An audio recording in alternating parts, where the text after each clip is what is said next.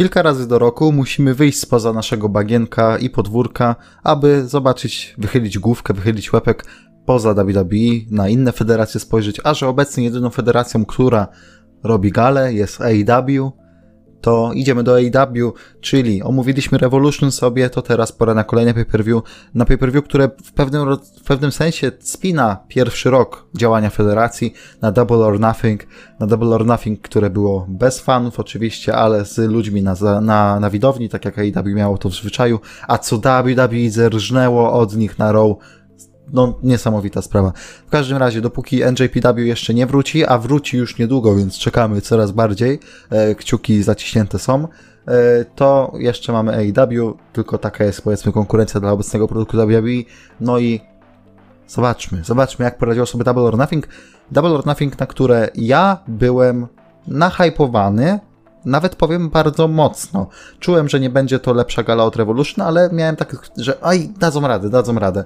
A jak był nahypowany, bądź też nie mój dzisiejszy stały współprowadzący y, Damian, Damianie, proszę, bo twoja antypatia do AEW jest powszechnie znana. Jakie było twoje nastawienie przed tą galą pay-per-view?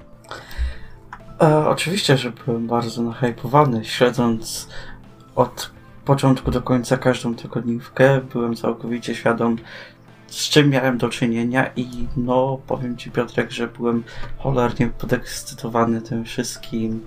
No i nie mogłem się doczekać tak samo jak Ty.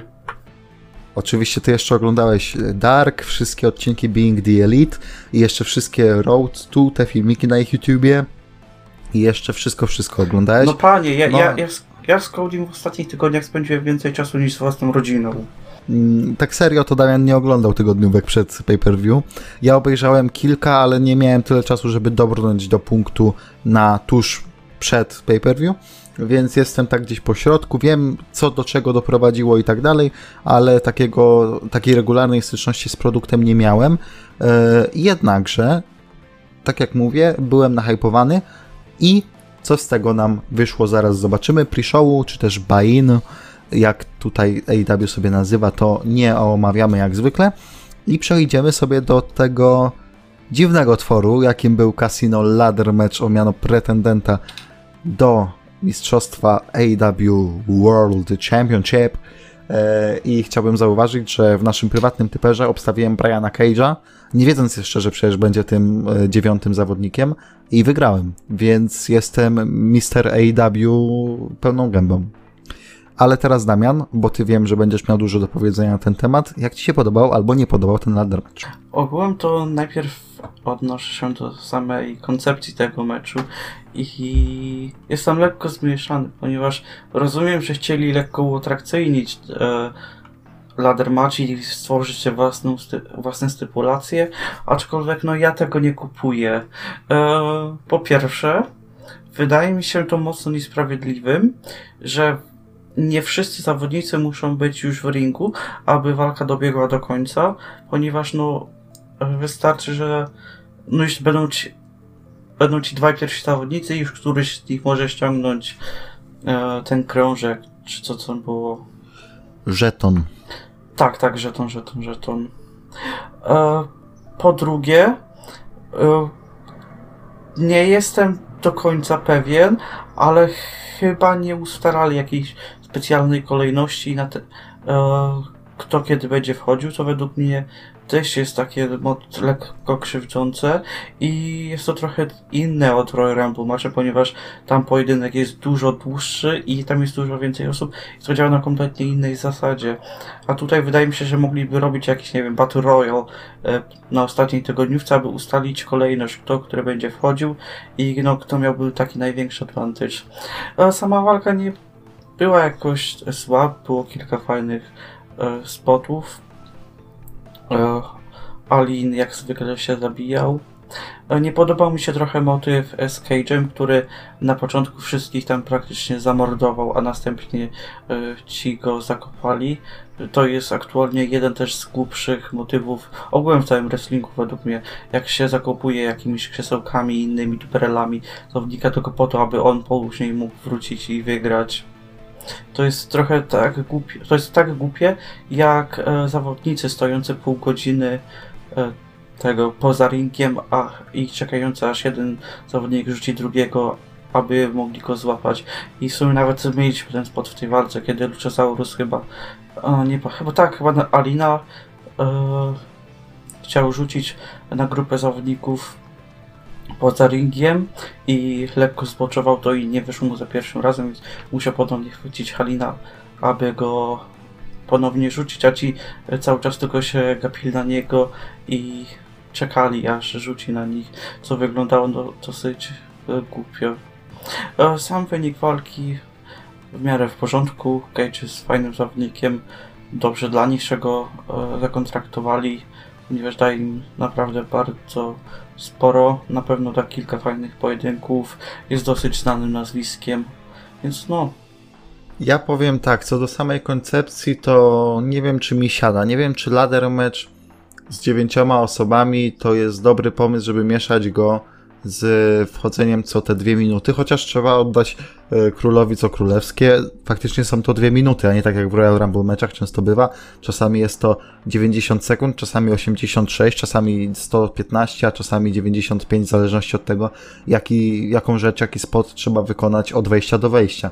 E, więc, więc trzeba im oddać to, ale przede wszystkim e, wprowadził się tam straszny chaos i to już nawet abstrahując od liczby interwencji, która była przerażająco wysoka e, i zdecydowanie za duża, to po prostu nie czuć było takiego flow pojedynku naturalnego, bo jasne, fajnie się tam to zaczęło, jak wyszli Kazarian i Scorpio Sky, patrzcie, tutaj dwaj, powiedzmy, teammateci walczą od początku, a tu potem tak naprawdę ciężko było się na czymś złapać, bo reszta zawodników no coś wnosiła do walki, zwłaszcza Alin ze swoimi spotami, e, ale tak naprawdę no nikt nie wierzył, że Colt Cabana, Kip Sabian czy załóżmy Joey Janela zgarną tą e, nagrodę i po prostu wygrają, więc te wejścia też nie robiły jakiejś potężnej e, reakcji w moim odczuciu.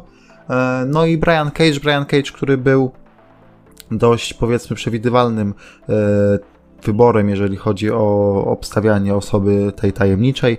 Brian Cage, który wygrał, Brian Cage, który ma teraz Taza za menadżera. I jest to e, zabawne, bo co prawda ja szanuję wykorzystywanie legend przez AEW, czy to Robertsa, czy to Blancharda, czy to e, Andersona, czy właśnie teraz Taza, ale no jak widzisz, jakby wskaż mi kurde, y, legendę FAW, a ja ci powiem, komu jest, komu menadżeruje. Y, I tak naprawdę trochę... Ale nie, nie, ja tego kompletnie nie rozumiem. Y, Czy AEW to jest jakaś taka przyjacielska federacja, że zatrudniają wszystkie stare legendy, które nie wiem, przy, przyjaźniły się z ojcem Cody'ego i chcą dać im pracę i dają ich jako menadżerów, y, bez nawet jakiejś specjalnej chemii między zawodnikiem a menadżerem i bez jakiejś takiej historii między nimi, to w ogóle nie ma żadnego sensu, nie trzyma się kupy i słabo według mnie to wygląda. I, I to nie jest tak, że ja tutaj to hejtuję ich, czy coś, ale no dlaczego każdy zawodnik musi być menadżera? I nawet a, w ogóle nie wyjaśniają skąd oni e, nawiązali współpracę, ani nic w tym stylu. Zmierzam też do tego, że jest tam zdecydowanie za dużo menadżerów. Rozumiem, gdyby tam był, nie wiem, jeden, dwóch, czy ewentualnie trzech zawodników menadżerami, ale nam już tam praktycznie co drugi zawodnik ma menadżera. I to jest zdecydowana przesada. Dobrze, to ja powiem tak. To, że każdy tam ma menadżera, to mi się nie do końca podoba, ale sam fakt traktowania legend przez AEW mi się podoba, bo wolę zdecydowanie to, żeby na przykład taki e, Tali Blanchard sobie się pobujał ze Spearsem, niż, y, nie wiem, robić raz na pół roku Raw Reunion, uuu, lecimy i każdy ma wstawkę na 3 minuty segmentu i to tyle, siema, siema. No nie, już wolę podejście w ten sposób, możliwość faktycznie dłuższej współpracy dla obu stron i możliwe, że też y, faktycznie większy jakiś tam e, nie dość, że pieniężnie zarobek dla nich, to jeszcze e, faktycznie takie, taką próbę odświeżenia fanom, że ej, patrzcie, oni tu są, ej, patrzcie, oni tu coś znaczyli we wrestlingu i teraz tutaj są, a nie, że się pojawią nagle raz na pół roku, bo wiesz, AEW nie ma swoich legend, bo jest nową federacją, więc nie mogą sobie robić Raw Reunion raz na pół roku, o, patrzcie, to wszystkie nasze legendy, więc wprowadzenie w ten sposób zawodników y, tej starszej generacji jest zdecydowanie moim zdaniem na plus, tylko no, może nie podoba mi się już aż tak bardzo to, że każdy ma menadżera, to inna sprawa. No tak, ale też mi się nie podoba to, że no cały czas opierają tych menadżerów na starszej generacji. Według mnie to już jest no takie lekko zbędne i takie no trochę jechanie na nostalgii, aby przyciągnąć uwagę starszych widzów. Nie no, Taz a Tali Blanchard to są jeszcze inne generacje, w sensie Taz jest zdecydowanie młodszą. E, ale tu akurat to jeszcze miało sens, bo e, po prostu Taz z Cage'em jakoś się dopasują ok. W sensie nie mam jakoś takiego zgrzytu wielkiego. E, bardziej się zastanawiam na przykład przy Robercie i Archerze, bo jasne, mają pewne jakieś naciągane podobieństwa, ale jest to trochę na ślinę. E, I to chyba tyle. No, troszkę zrantowaliśmy, troszkę, no z mojej strony trochę więcej pochwał pod tym względem. Ogólnie Casino Ladder Match nie kliknęło ze mną to, tak samo jak rok temu Casino Battle Royale nie, nie jakoś nie zachwycił mnie, no to tak samo teraz szukają i spoko, ale to jeszcze nie jest to moim zdaniem. E, ocenki dam na głosie, więc tam wrzucę, ale, ale nie urzekło mnie to jakoś bardzo, a Darby Allin powinien tam chyba z cztery razy zginąć, bo takie spoty chore brał na siebie, jak zwykle. Idziemy dalej. Idziemy do MJF-a z Jungle Boyem. Damian powiedziałeś, że chcesz trochę po tym pogadać. Ja też w sumie chcę trochę o tym pogadać, ale zaczniemy od ciebie, bo ty chciałeś o tym pogadać. Znaczy, może nie tyle co pogadać, ale no po prostu pochwalić, ponieważ e, w mojej skromnej opinii to była zdecydowanie najlepsza walka na tej gali. E, rzuć, bez jakiejś większej podbudowy rzucili dwa bardzo młode nazwiska, powiedzieli im jesteście przyszłością tego biznesu, idźcie, pokażcie co umiecie, dajemy wam 20 minut i w pełni wykorzystali e, dany im czas. Naprawdę bardzo przyjemny pojedynek. Wielka szkoda, że to nie miało większej podbudowy, ponieważ wydaje mi się, że to wyszłoby jeszcze lepiej. No aczkolwiek no, tutaj do wielu rzeczy nie mogę się przyczepić. Głównym i największym minusem e, tej walki był pewien spot, kiedy Jungle Boy wykonał e, Destroyera, po czym MJF wykonał mu Superkicka. No Wiele razy obrywa się NXT za podobne tego typu spoty. Pamiętam, że ostatnio ty się przy, przyczepiłeś do podobnego. Nie wiem kiedy. To było chyba do kola z ciampą. Kiedy... Kol z ciampą. Tak, tak, tak. Kiedy Ciampa wstał chyba po tego, po czym wstał. To było, to było tak, że dostał pana, że... też pana ze stroje, bo to był pana Sunrise za ringiem, e, Kol wrzucił go do ringu, minęły 3 sekundy, Kol chciał wrócić do ringu i już poszła kontra od Ciampy, nie? Ja też, ja też się przyczepię do tego spotu, w sensie mi też się nie podobał, ale cała walka to jest moim zdaniem no cudo, w sensie wszystko, co tam się wydarzyło, miało absolutnie sens, poza tym Super Kingiem i Canadian Destroyerem, miało sens, jakby MJF był świetnym healem w tej walce, grał świetnego heala w tej walce. To jest to, o czym ostatnio chociażby sobie e, gadaliśmy z Kubą Kamińskim w wywiadzie, że no co innego jest to, jaką historię opowiesz w storyline, a jaką historię opowiesz w ringu.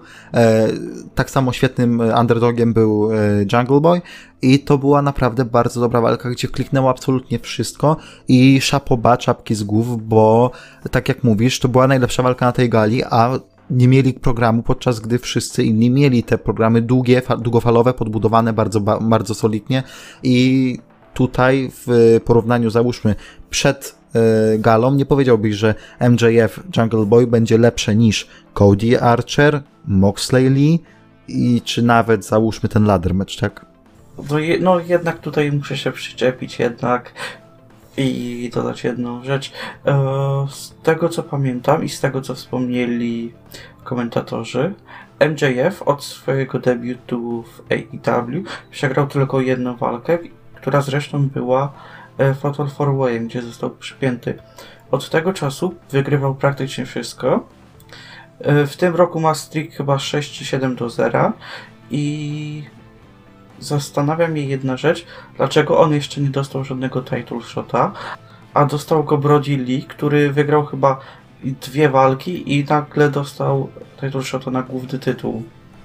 MJF dopiero teraz wrócił po kontuzji, nie czepia się już ich tak bardzo.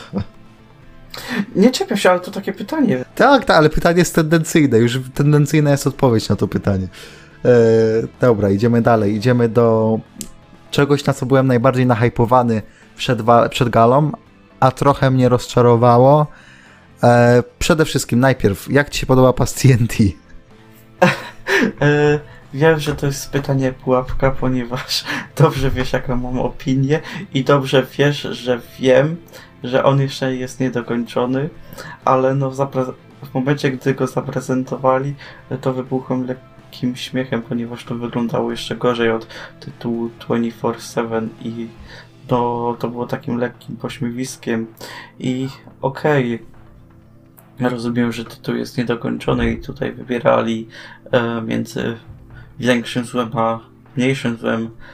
Styl mogli to jakoś trochę inaczej rozegrać, ponieważ no, tytuł wyglądał dramatycznie. Mi się podobają niektóre jego elementy, a niektóre mi się nie podobają. To znaczy, podoba mi się czerwony strap, podoba mi się napis TNT, nie podoba mi się ta wstawka czerwona, gdzie jest napisany champion. E, I nie podoba mi się ta duża luka na tym środkowym, największym e, plejcie, gdzie no, to trochę, trochę zajeżdża talerzami z MZ2 Tag Team Title, tak? Trochę zajeżdża, ale e, ogólnie mam odbiór taki, no spoko. W sensie, jak on będzie złoty, bo domyślnie jest złoty, to ja go przełknę, że tak to powiem. Nie, nie jest tak, że o Jezu, ale tra, straszna rzecz, jak to w ogóle zostało dopuszczone. Nie. Nie to, żebym jakoś się w nim zakochał, ojejku, ale jest piękny, po prostu gdzieś tam jest w tej skali na poziomie bycia w low-cardzie wyglądu pasów mistrzowskich. No tak to ujmę. E, I to tyle o pasie, a teraz przejdźmy do walki. Damian, ty jako naczelny fan fan klubu Cody'ego, e, jak ci się podobała ta walka z Lęcznym Marcherem?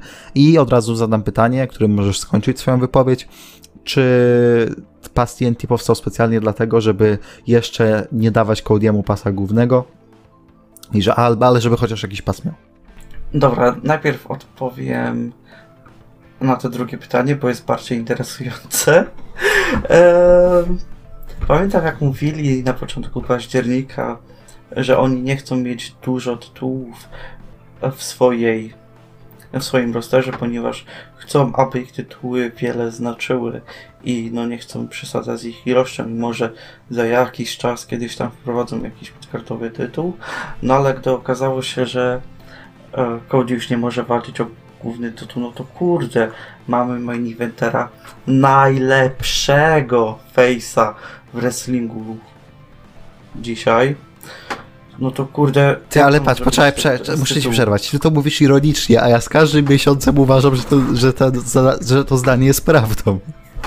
I, Im więcej, ja... Im więcej oglądam Cody'ego, tym bardziej mam wrażenie, że to zdanie jest prawdą. Jak, jak może nie, ja nie mogę pojąć, jak można w nim widzieć Face'a. On jest healem, pisz wymaluj, że to jest... On ma większego Triple H, on o siebie robi z poger. Ale ty nawet, nawet nie oglądasz AEW tygodniówek, a on tam jest bardzo dobry. Czasem raz na jakiś czas coś zerknę i wystarczy mi spojrzeć, jak on z siebie robi takiego wielkiego baby face'a i to jest tak na siłę robione. Nie. Znaczy ja rozumiem, każdy może mieć własną opinię, każdy widzi to inaczej, ale po prostu dla mnie osobiście Code jest takim taki, on jest, nie nadaje się na face'a. On on jest na siłę robiony takiego face'a, największą twarz znaczy na główną twarz federacji, że on jest tym, który cierpi, że on jest tym, który tutaj kocha najbardziej fanów i robi to wszystko z pasji dla wrestlingu. Ach! On, I on jest pasjonatem tego klasycznego wrestlingu. On chce tutaj pokazać taką głęboką historię, a nie te małpki, które sobie tam latają i robią same spod festy. On, on tutaj się skupia na samej historii i e, co jest, i w sumie to jest taką lekką ironią losu, ponieważ e, w 2016, 17 i na początku 18 byłem bardzo wielkim fanem Cody'ego. Uważałem, że robił świetną robotę na scenie niezależnej. I naprawdę e, w tamtym okresie pamiętam to jak dziś bardzo wiele osób go hejtowało, w tym mój ukochany kolega i moderator grupy typowej WWE Piotr Przybylik, a ja byłem jedną z takich nielicznych osób, które naprawdę wtedy doceniały jego robotę i z przyjemnością się oglądało, a od ponad jakiegoś roku, półtora, no nie mogę go znieść. Nie mogę znieść widoku Cody'ego jakiego takiego face'a. Ostatni raz przyjemnie mi się go oglądało podczas jego walki z Goldustem, no ale to wtedy grał tego Hila i tego swojego brata, gdzie próbował wyciągnąć maksimum ze swojego starszego brata. Ale sama walka mnie nie porwała, była naprawdę e, mocno przyciągana. E, mozolne tempo. Ciężko było mi się naprawdę na niej skupić i czekałem aż dojdzie do końca. I też nie było widać specjalnej jakiejś historii, którą chcieli przekazać akurat w tym pojedynku. Poza tym, że no Cody chciał tam pomścić e, swojego brata. Bardzo mi zirytował Mike Tyson, który pod koniec pojedynku e, zaczął tam pozować. Najpierw przegonił Taza, a gdy już dochodziliśmy do Nie tego Taza. finiszu, E, gdzie... Boże, Taz. O czym ty mówisz? Jakiego Taza? Robertsa. No a kogo przegonił? No jak miał Taza Tak, przegonić? Kurde, No, to racja Roberta, gdy przegonił Nie wiem, czemu ich pomyliłem. Widzisz, to przez to, że mamy za dużo menadżerów. Tak, gdy przegonił Roberta, to zaczął nagle robić na rampie pozy. I to tak wyglądało dramatycznie, ponieważ akurat wchodzili już ten końcowy fragment pojedynku, gdzie już no, były te kontry przed finisherami i dochodziły te ostatnie sekwencje, a on sobie tam pozuje, pokazuje bicepsa. No, nie wydaje mi się, aby to był e, zamiar e, Cody'ego i reszty i wydaje mi się, że tutaj Tyson wyszedł na e, własną rękę, co no, wyszło dramatycznie, według mnie. No, poza tym ziewał i poza tym jeszcze jest ten jeden moment na starcie, przed startem właściwie, jak Lance Archer wychodzi. Robi chokeslam na jakimś tam, nie wiem, no, losowym człowieku. I w tym momencie jest ten moment, kiedy jest twarz Tysona, a w tle jeszcze Jake Roberts sobie tańczy, jako że ha, ha, ha, patrzcie, jaki to Lance Archer jest super. I to jest tak dziwnie, wizualnie, śmieszno, żenująco, ciekawo, dziwny moment, że nawet Naprawdę nie... nie chcesz, naprawdę nie chcesz użyć słowa cringe, prawda? No właśnie nie, bo mamy polskie słowo, które jest żenada. I żenada to jest polskie słowo, które musimy z dumą nosić przy sercu. Yy, I no nie, nie chcę, bo to jest, jest już jakby przeforsowane to słowo. W każdym razie yy, sama walka nie zgodzę się, że nie chcieli powiedzieć historii, bo yy, tam Archer wychodził na takiego mega kota, w sensie, że no jest silny, że jak ten Cody go pokona, tu robił ruchy Dustiego, Goldasta swoje i nie udawało się. Tutaj nagle w ogóle yy, Archer rzuca nim za ring kom- kompletnie, tak bez żadnych tam yy, Ale, ale wiesz to, przepraszam, że się wtrącę, ale według mnie to po prostu takie mocno generic próbowanie, a czy nie próbowanie, ale no takie mocno e, generic story, które nie jest w dużej ilości walk, gdzie walczy ten dużo większy. Ale tu wypadło całkiem nieźle. Ja się bardziej zawiodłem na czym innym. Podbudowali tę walkę tym Tysonem, Robertsem, Andersonem. Anderson i Roberts przecież mieli e, segment na ostatnim Dynamite. I tak naprawdę z Andersonem i Robertsem nie wydarzyło się nic. To znaczy, Anderson pomógł tak naprawdę trochę e, Cody'emu, przez co zostali razem z Robertsem wyrzuceni, ale to jednocześnie doprowadzało do końcówki, gdzie tam ten Tyson przegania tego Robertsa.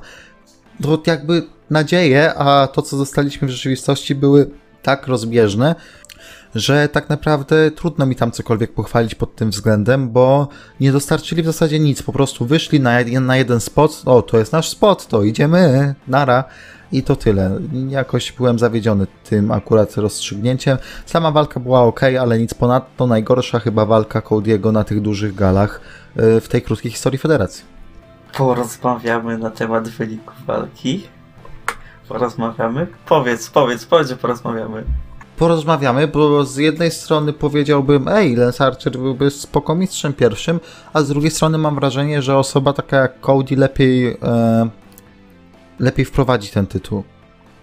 To znaczy, ja nie brałbym tego pod uwagę, że haha, Cody se dał pasek, bo jest jednym z bookerów i patrzcie, dał se pasek, bo muszą się trzymać słowa, że nie będzie walczył główny, więc kurde, da se pasek midcardowy, ale z drugiej strony mam wrażenie, że sam fakt, że w tym momencie twoimi głównymi mistrzami federacji są Dean Ambrose i Cody Rhodes, to jest y, na ten moment konkretny bardzo silna e, taka para, która ci uciągnie najbliższe kilka, kilkanaście tygodni i chociażby dla tego samego motywu, że i Cody i Moxley mają pasy, warto mu było dać ten tytuł.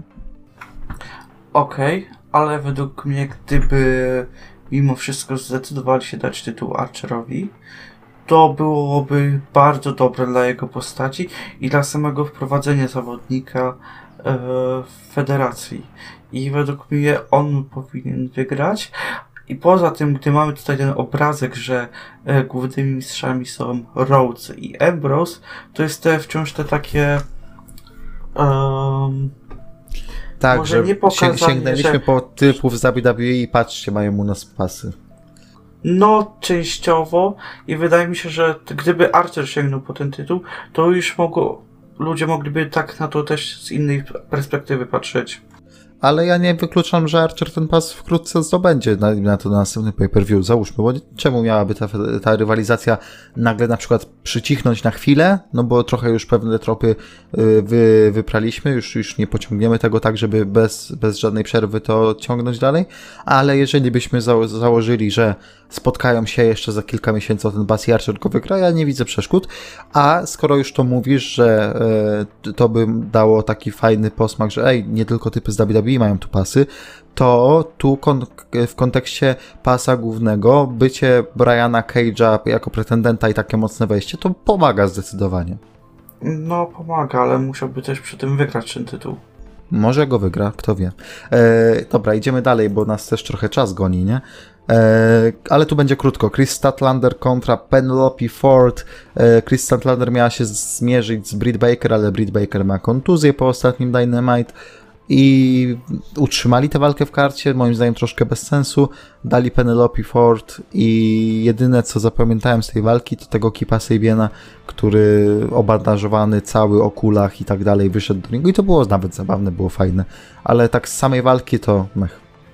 Ja z samej walki pamiętam, że jeszcze był Canadian Destroyer, który no i tak tam za wiele nie znaczył, nie to, że w ogóle coś na coś w wrestlingu no, lepiej było, gdyby po prostu przenieśli walkę do kick-offu. Tak, albo w ogóle jej nie robić, bo to też była chyba opcja, tak mi się wydaje, no bo po co? Jakby, no fajnie, Chris Statlander zgarnia zwycięstwo, ale równie dobrze można to było identyczną walkę zrobić na Dynamite w środę, nie?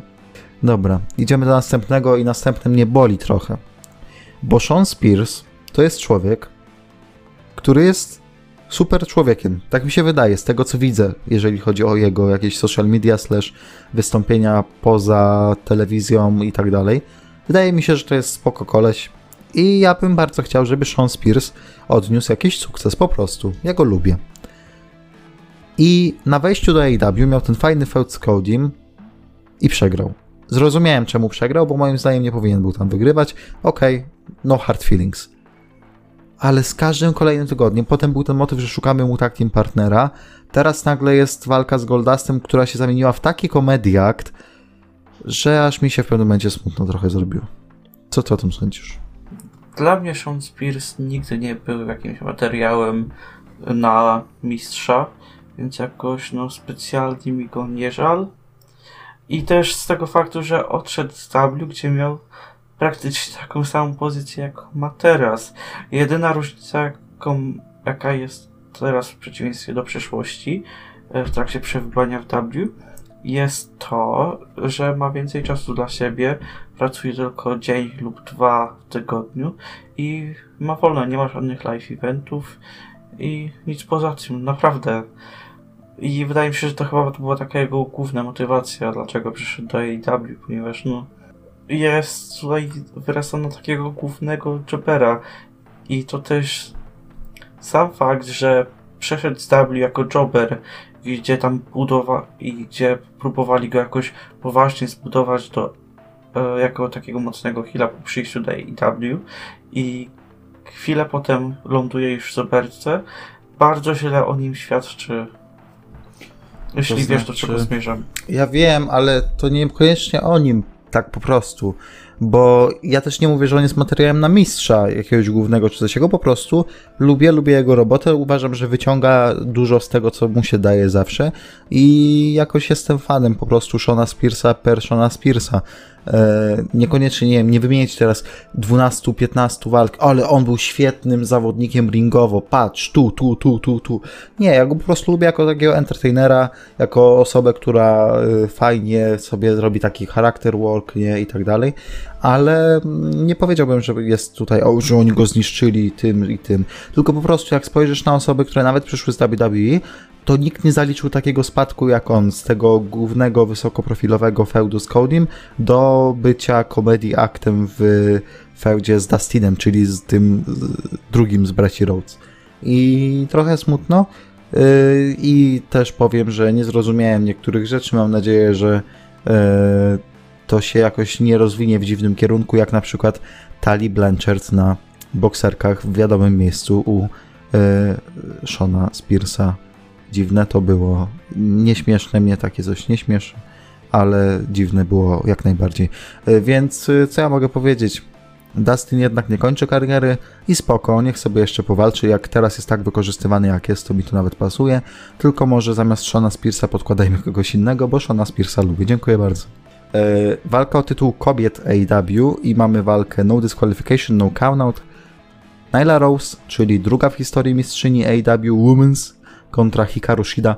Hikaru Shida to jest osoba, którą chyba chyba najbardziej takie top 3 osób z kobiecej dywizji AEW. U mnie to myślę, że Hikaru Shida byłaby w top 3.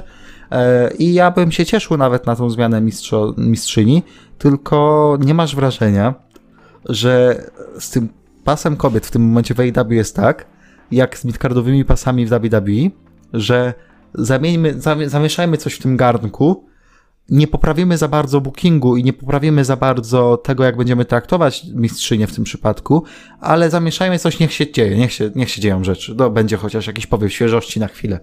Bo absolutnie nic, nic nie wyciągnęli z panowania Riho, bo odkąd wygrała tytuł, potem nagle zniknęła na kilka tygodni.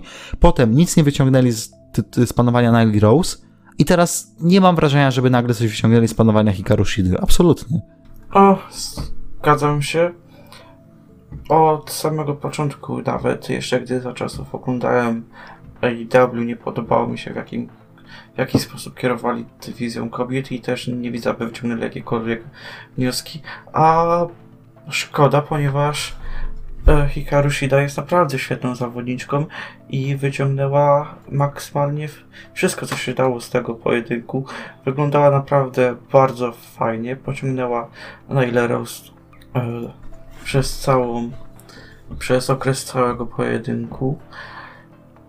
I no, byłbym zadowolony, ale no nie wydaje mi się, aby dali radę wyciągnąć z tego coś ciekawego. Dopóki nie zmienią całego mindsetu, jaki mają wokół dywizji kobiet, to nie wydaje mi się, aby coś tam mogło ruszyć.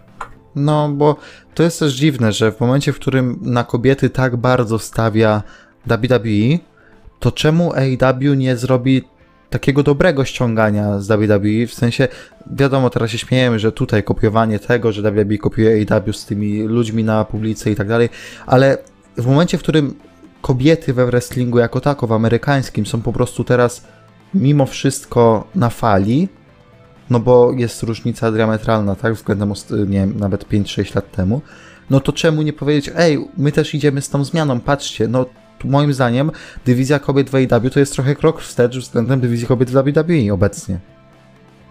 Więc dziwne to jest, zwłaszcza u osób, które ponoć tak bardzo rozumieją, jakie błędy popełnia WWE, załóżmy, tak? Co fani faktycznie chcą zobaczyć. Już abstrahując no tak, od tego... Przecież, przecież no. to już... Przecież oni tutaj się reklamują, że oni nie popełniają takich głupich błędów jak W, oni słuchają fanów i wiedzą, czego fani chcą od e, tego biznesu. Już abstrahując od tego, że ta dywizja nie jest jakoś przepotężna. W sensie mm, nie chcę dyskredytować żadnej z tych kobiet, ale jak widzę te nazwiska w tej dywizji, to jakoś nie, nie świecą mi się oczy. O kurde, ale bym zobaczył tę z tą, albo tamtą z tamtą, ale kurde, i się jaram na ten feud, na tamten. Znaczy tak co całkiem obiektywnie, no według mnie mają kilka fajnych zawodniczek. Tutaj mamy Shidę, Statlander.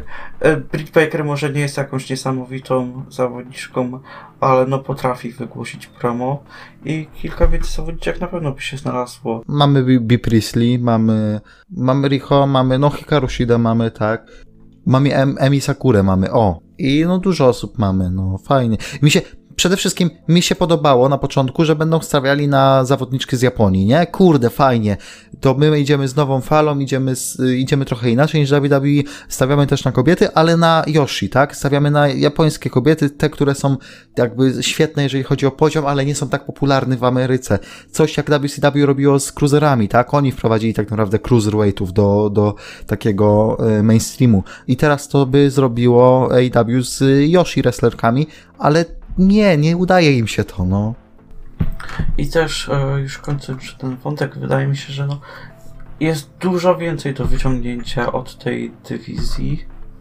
Tylko muszą wziąć to trochę bardziej na poważnie, ponieważ no widać, że no dają jakieś tam czasy slotowe, e, też dają jakieś pojedynki na tygodniówkach, ale nie widać żadnych zarysów tych takich poważniejszych rywalizacji.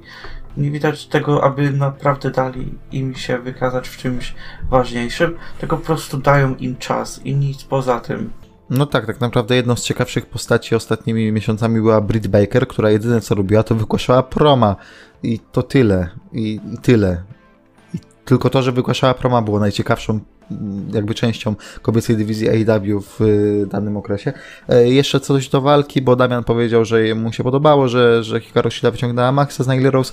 Ja miałem wrażenie, że nie mogłem się w, jakby wciągnąć w to do końca. W sensie tak trochę przeszedłem obok. Ja mam tak czasami z walkami, to nie jest nic dziwnego. Jeżeli słuchacie tego podcastu dostatecznie długo, to pewnie zauważyliście, że czasami nawet jakaś dobra walka jakby trochę tak jest dla mnie obojętna i trochę tak mam teraz. Eee, nie wydaje mi się, żeby to była zła walka, jednak nie będę do niej jakoś wracał, nawet szczerze mówiąc, po tych kilku dniach od gali nie za dużo z niej pamiętam i przyznam się to już teraz szczerze. Eee, ale wiem, że oglądając ją, to tak miałem, a okej, okay. no dziwne, że zmienili, tutaj no po, podziały się rzeczy, nawet okej, okay, ale, ale serca to mojego nie skradło. Eee, no i to tyle, co. Eee, AEW World Championship match przed nami, John Moxley kontra Mr. Brody, Brody Lee. I powiem tak.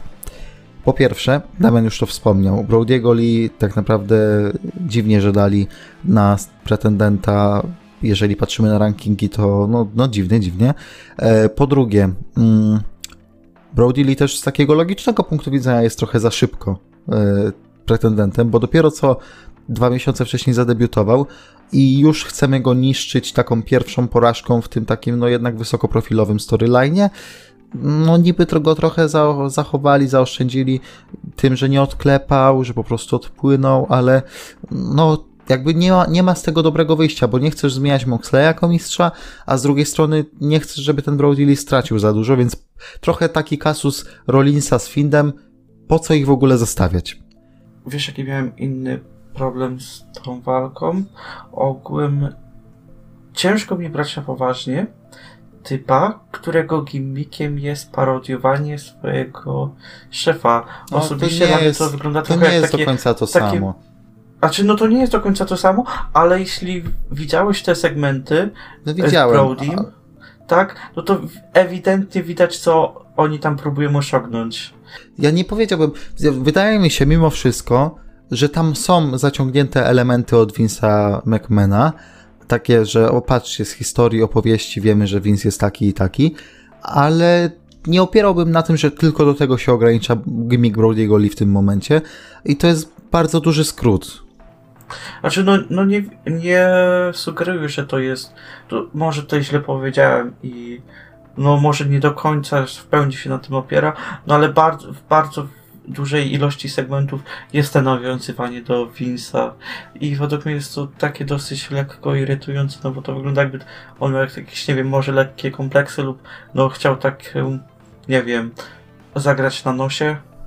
To znaczy, dużo bardziej mnie uderzyło to, co powiedział w tym pierwszym segmencie, gdzie zadebiutował, czyli, że Christopher Daniels nie, nie, jest, e, nie jest pierwszym e, pozbawionym out of touch, pozbawionym, nie wiem, e, bycia, no nie wiem, no przetłumaczcie sobie, nie jest pierwszym out of touch starym człowiekiem, który w niego nie wierzył, tak? I to już tak, o serio, musisz to powiedzieć w debiucie, ale potem nie mam jakoś tak wielkich e, ale co do tych segmentów. Jasne, ja widzę pewne rzeczy, ale to nie jest tak, że o nie, on jest jeden do jeden parodią Vince'a Kennedy'ego McMahona i jak oni mogą coś takiego zrobić. Wiesz, jakby tak popatrzeć, to WWE też parodiowało WCW yy, i to w bardziej jaskrawy sposób czasami. No tak, ja nie mówię, że nie, aczkolwiek no nie widzę jakiegokolwiek powodu, dlaczego oni mieliby to robić. Jasne, to jest takie tykanie nie- niedźwiedzia i pa, a może zareaguje, a może, a nie, nie teraz, nie, a, nie. Ale, ale nie, nie zauważ, że to jest to, o czym mówimy praktycznie od kiedy, od kiedy wystartowali z tego dziwkami. Oni cały czas muszą nawiązywać do tego WWE. Mhm. No, ja mówię, ja bym nie, nie szedł na skróty z tym, że, że to jest tylko to, ale rozumiem też o, o co może chodzić i tak dalej. E, no, a co do samej walki, to była ok. była ok. Była bardzo taka w stylu y, TCW. Tak, ale w takich ramach pewnych, w sensie wiesz, że dobra, to wmieszajmy tam trochę hardkoru, bo jesteśmy wiadomo skąd, ale zróbmy tak, żeby było to zjadliwe i było też fajne i coś się działo i rzeczy i w ogóle. Yy... No nie wiem, nie wiem, nie, nie zagrało mi tam coś. W sensie były, było kilka fajnych spotów.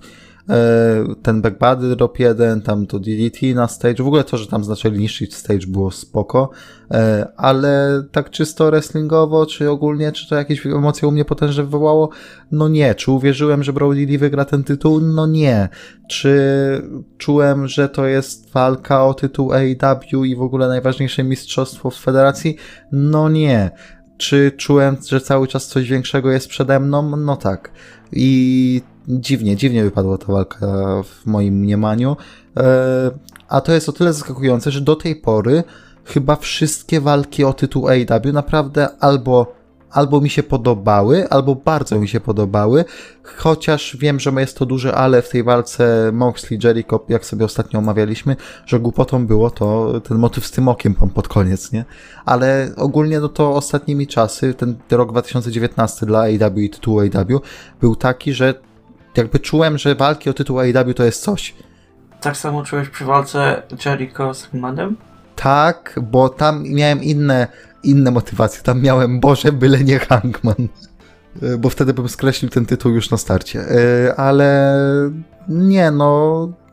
Teraz jakiś taki downfall, że tak powiem, idzie, nie? W sensie i ta walka Jericho Moxley nie była za fajna jakoś przepotężnie, i teraz ta, chociaż ta już była lepsza pod wieloma względami.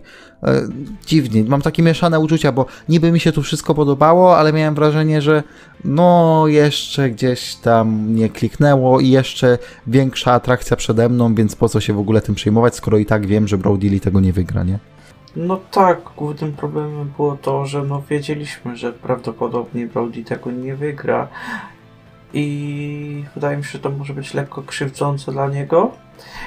E, Według mnie też będzie wiele zależało od tego, czy oni będą ciągnąć tę rywalizację, ale jeśli będą, to według mnie finish był bardzo... Znaczy finish na jaki się zdecydowali był bardzo złą decyzją, ponieważ powinni pójść w kierunku jakiegoś takiego, takiej końcówki, gdzie no e, Moxley tego nie wygrywa czysto, albo gdzie końcówka wygląda tak, że no nie ma takiego ostatecznego zakończenia, aby mogli kontynuować program, a jeśli zakończyli rywalizację, no to też niewiele to dało Brody'emu. Ja bym z chęcią zobaczył nawet jakiś DQ finish, żeby przeciągnąć to jeszcze. Wcale bym nie narzekał, szczerze mówiąc. No tak, wydaje mi się, nie jestem fanem takich e, dziwnych zakończeń, ale jeśli mają być, no to niech służą do kontynuacji rywalizacji. Dobra, to jesteśmy gdzieś po 50 niecałych minutach tego materiału, więc przejdźmy do main eventu. Stadium Stampede match The Elite i Matt Hardy kontra Inner Circle, futbolowy stadion e, Jacksonville Jaguars i walka. Walka, walka podobna do tych nagrywanych w WWE, czyli nagraliśmy już coś dnia poprzedniego, tutaj wycięte, tu zmontowane, tu tak, tu porobione, tu fajnie rzeczy się dzieją. Damian, i teraz tak. Nie chciałbym, żebyśmy porównywali to do Firefly Funhouse meczu czy do Boneyard meczu, bo każda z tych walk miała kompletnie inną stylistykę, więc jeden do jeden tego nie porównasz. Ale. Tak, nie porównam i nawet nie miałem zamiaru porównywać, ponieważ Dobrze, to dobrze, było dobrze. kompletnie co innego. Ja tylko chciałem ustalić zasady dyskusji. nie porównujemy. Okej. Nie porównujemy. I jakby nie poró- no, wrestlingowo też tego nie ocenimy, bo nie ma jak. Więc pytanie, czy ty się bawiłeś na tym dobrze? Jeśli miałbym odpowiedzieć po prostu tak lub nie, to prawdopodobnie powiedziałbym, że nie, aczkolwiek to nie znaczy, że nie było żadnych fragmentów, gdzie nie bawiłem się dobrze. Głównym plusem tego pojedynku był Matt Hardy. Osobiście on był dla mnie MVP tego, MVP tego pojedynku. Ten mini segment w basenie, gdzie powracały jego wszystkie osobowości z przeszłości, było czymś absolutnie pięknym i no, byłem tym zachwyconym. I było też również kilka innych segmentów, jak na przykład ten fragment z Hermanem e, w barze, gdy podszedł do niego Heiger i chcieli się napić. To też było takie, no, hej, ale to fajne. Aczkolwiek. E, po pierwsze, walka była zdecydowanie za długa. E, tak jak na przykład przy. E, nie porównujemy, ale tutaj daję taki przykład. Tak jak przy ladder matchach e, na Money Bank mówiliśmy, że to mogło być trochę dłuższe i że dało się wyciągnąć z tego coś więcej, że można było kilka więcej segmentów zrobić. Tak, tutaj wydaje mi się, że to było takie lekko przeciągnięte. Nie podobało mi się bardzo, jak oni przez pewien czas się skupiali tylko na jednym fragmencie pojedynku, że na przykład, nie wiem, e, dajmy na tutaj, Matt walczył e, z Proud and Powerful przez jakieś 5 minut i tylko się na tym skupiali i potem przechodzili do czegoś innego i potem e, to tylko widzieliśmy przez ko- kolejne kilka minut i tak dalej, i tak dalej.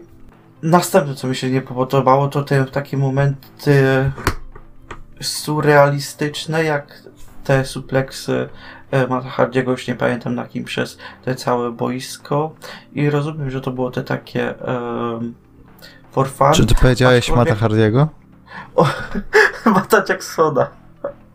Ojejku, no przepraszam, mają te same imiona, więc no mogłem pomylić. I główny problem miałem z tym, że ten rodzaj pojedynku jest kompletnie czymś innym od e, Firefly Funhouse'u i Boneyard Matchu.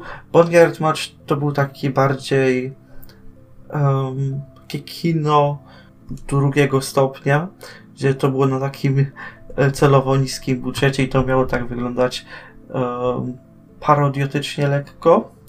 Firefly House było czymś na rodzaju takiego dłuższego segmentu, retrospekcji, gdzie e, obaj próbowali pokazać pewną historię, a tutaj widzieliśmy no bardziej taki wrestlingowy pojedynek z pewnymi takimi momentami e, takiego kina, aczkolwiek no dużo bardziej tutaj było się skupione na samym wrestlingu i na komedii, a jeden takie fragmenty, gdzie no e, można było przymrużyć oko na pewne rzeczy, było przy e, Macie Hardym, który był w tym basenie i no, odkupywał wszystkie swoje osobowości. A gdy widzieliśmy te wszystkie supleksy Mata Jacksona przez cały stadion, no to tak już można było się zastanawiać. No, ale no wiemy, że to było wycinane i dobrze wiemy, że on tego nie zrobił. No to już nie było tak atrakcyjne. To znaczy, ja mam wrażenie, że jednym z większych problemów tej walki było to, że była to walka 5 na 5. przez co musieliśmy się skupiać na kilku rzeczach jednocześnie tak naprawdę i właśnie to, co mówisz, czasami skupialiśmy się na jednej za długo, przez co zostawialiśmy kogoś innego i te, no jeżeli byśmy przeanalizowali to pod względem jakiegoś continuity czasoprzestrzennego, to czasami mogły wyjść dziwne rzeczy, nie, że nagle ktoś tam yy, w w dziwnym czasie trafił stąd dotąd, a nie powinien, załóżmy. E, ja bardzo lubiłem to, co Guevara sobie porobił, w sensie no, on do, obrywał bardzo dużo i przy tym naprawdę wyglądał spoko i był czasami zabawny nawet. E, lubiłem też z tych momentów, których nie wymieniłeś, ten moment, gdzie sobie któryś z baksów skoczył z tego e, słupka, gdzie kopiesz sobie wolne w futbolu amerykańskim, czy też lubię ten moment, gdzie zrobili e, ten e, VAR, ten pseudo, e, gdzie poszli do namiotu, żeby sprawdzać, czy czy przypadkiem nie było trzech, chociaż tam bym do, jakby spróbował zrobić tak, żeby to było jeszcze bardziej close, żeby ta ręka jeszcze niżej poszła i wtedy dopiero, żeby się Jericho kłócił. E, wykorzystali to, gdzie byli w 100% nie powiem, ale niektóre rzeczy, które jakby bazowały na tym, że są na stadionie futbolowym, po prostu fajnie kliknęły. E, wrestling niekoniecznie kliknął, no w ogóle ten ring tam nie wiem po co tam był e, i ta, ten początek był trochę dziwny, w sensie ten początek już po tym takim face-offie pierwszym, e, ale to co było dobre, było bardzo dobre.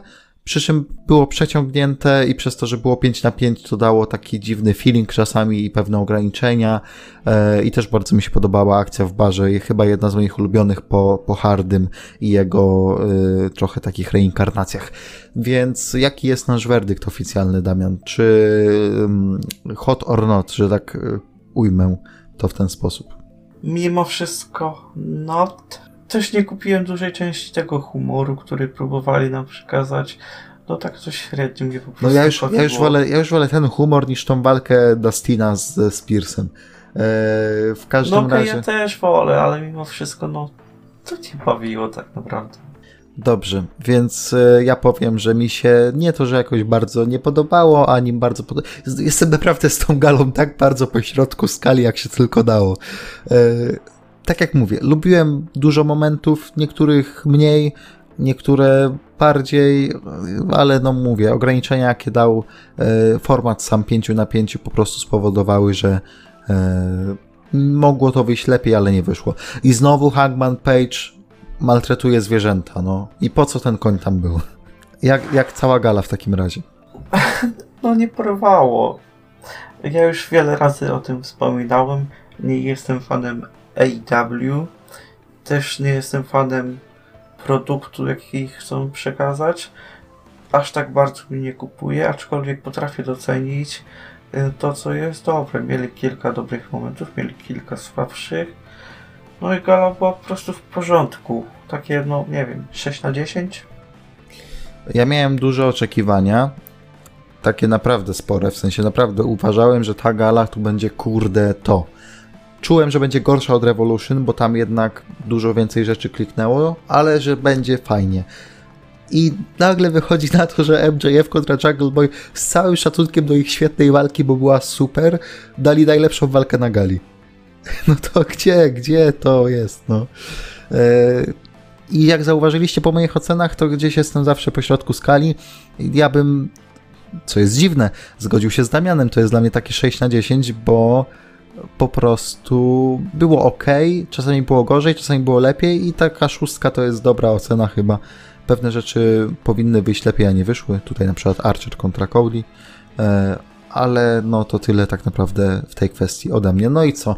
Godzinka czasu z nami spędzona. E, mam nadzieję, że bardzo nie zauważyliście faktu, że na przykład Damian jest wielkim haterem AEW. Ja staram się patrzeć obiektywnie jak się da, nawet czasami z miłością do AEW, ale też y, sam po sobie słyszę czasami swoje naleciałości względem tego, że ostatnio po prostu oglądam głównie WWE. No i co mam poradzić? Co mam poradzić, moi drodzy? E, w każdym razie. Ale no, niedługo, ale niedługo, już nie tylko WWE. Już niedługo, już niedługo wraca prawdziwa federacja moja, ta, gdzie ja będę ch- tam, pas TNT, co mnie to? Pas Universal W, AW, wszystkie pasy na świecie nie obchodzą mnie. Ja chcę moje walki o tytuły IWGP Heavyweight. Jeszcze gdyby jakimś jakimś cudem, no nie wierzę w to, ale gdyby jakimś cudem się tam włożyli te Best of Super Junior, czy tego Climaxa, to, to ja bym się płakał ze szczęścia. Jakbyśmy, jakby, był, jakby był ten pomysł, co Hiromu rzucił, żebyśmy zrobili yy, Best of Super Juniors i Climaxa równolegle, to przecież ludzie by uma, umarliby od dawki wrestlingu, bo to przecież codziennie przez trzy tygodnie byłoby 10 walk turniejowych. Czy to sobie wyobrażasz? I już nawet nie chodzi o to, że 10 walk, ale no jakich walk? Jakie tam byłyby cudowne zestawienia? Ludzie, ludzie, ale właśnie boli mnie to, że, znaczy, jakby był ten pomysł, to moglibyśmy nie docenić pewnych walk, które byśmy docenili przy mniejszym takim natłoku rzeczy, więc może to nie jest... Prawdopodobnie, prawdopodobnie tak, aczkolwiek i tak chciałbym to zobaczyć. Tak, jakby zakończmy podcast o AEW tym, że czekamy mocno na powrót New Japan. To niech będzie wasza ocena tego AEW pay-per-view. E, My byliśmy my, wy byliście wy i do usłyszenia pewnie z okazji Backlash. Bo chyba Backlash jest następny, tak mi się wydaje. Albo In Your House. In Your House jest In następny. your house. In Dziękuję. Your house. To z okazji In Your House się słyszymy. Do widzenia, dobranoc. O, do szybkiego usłyszenia.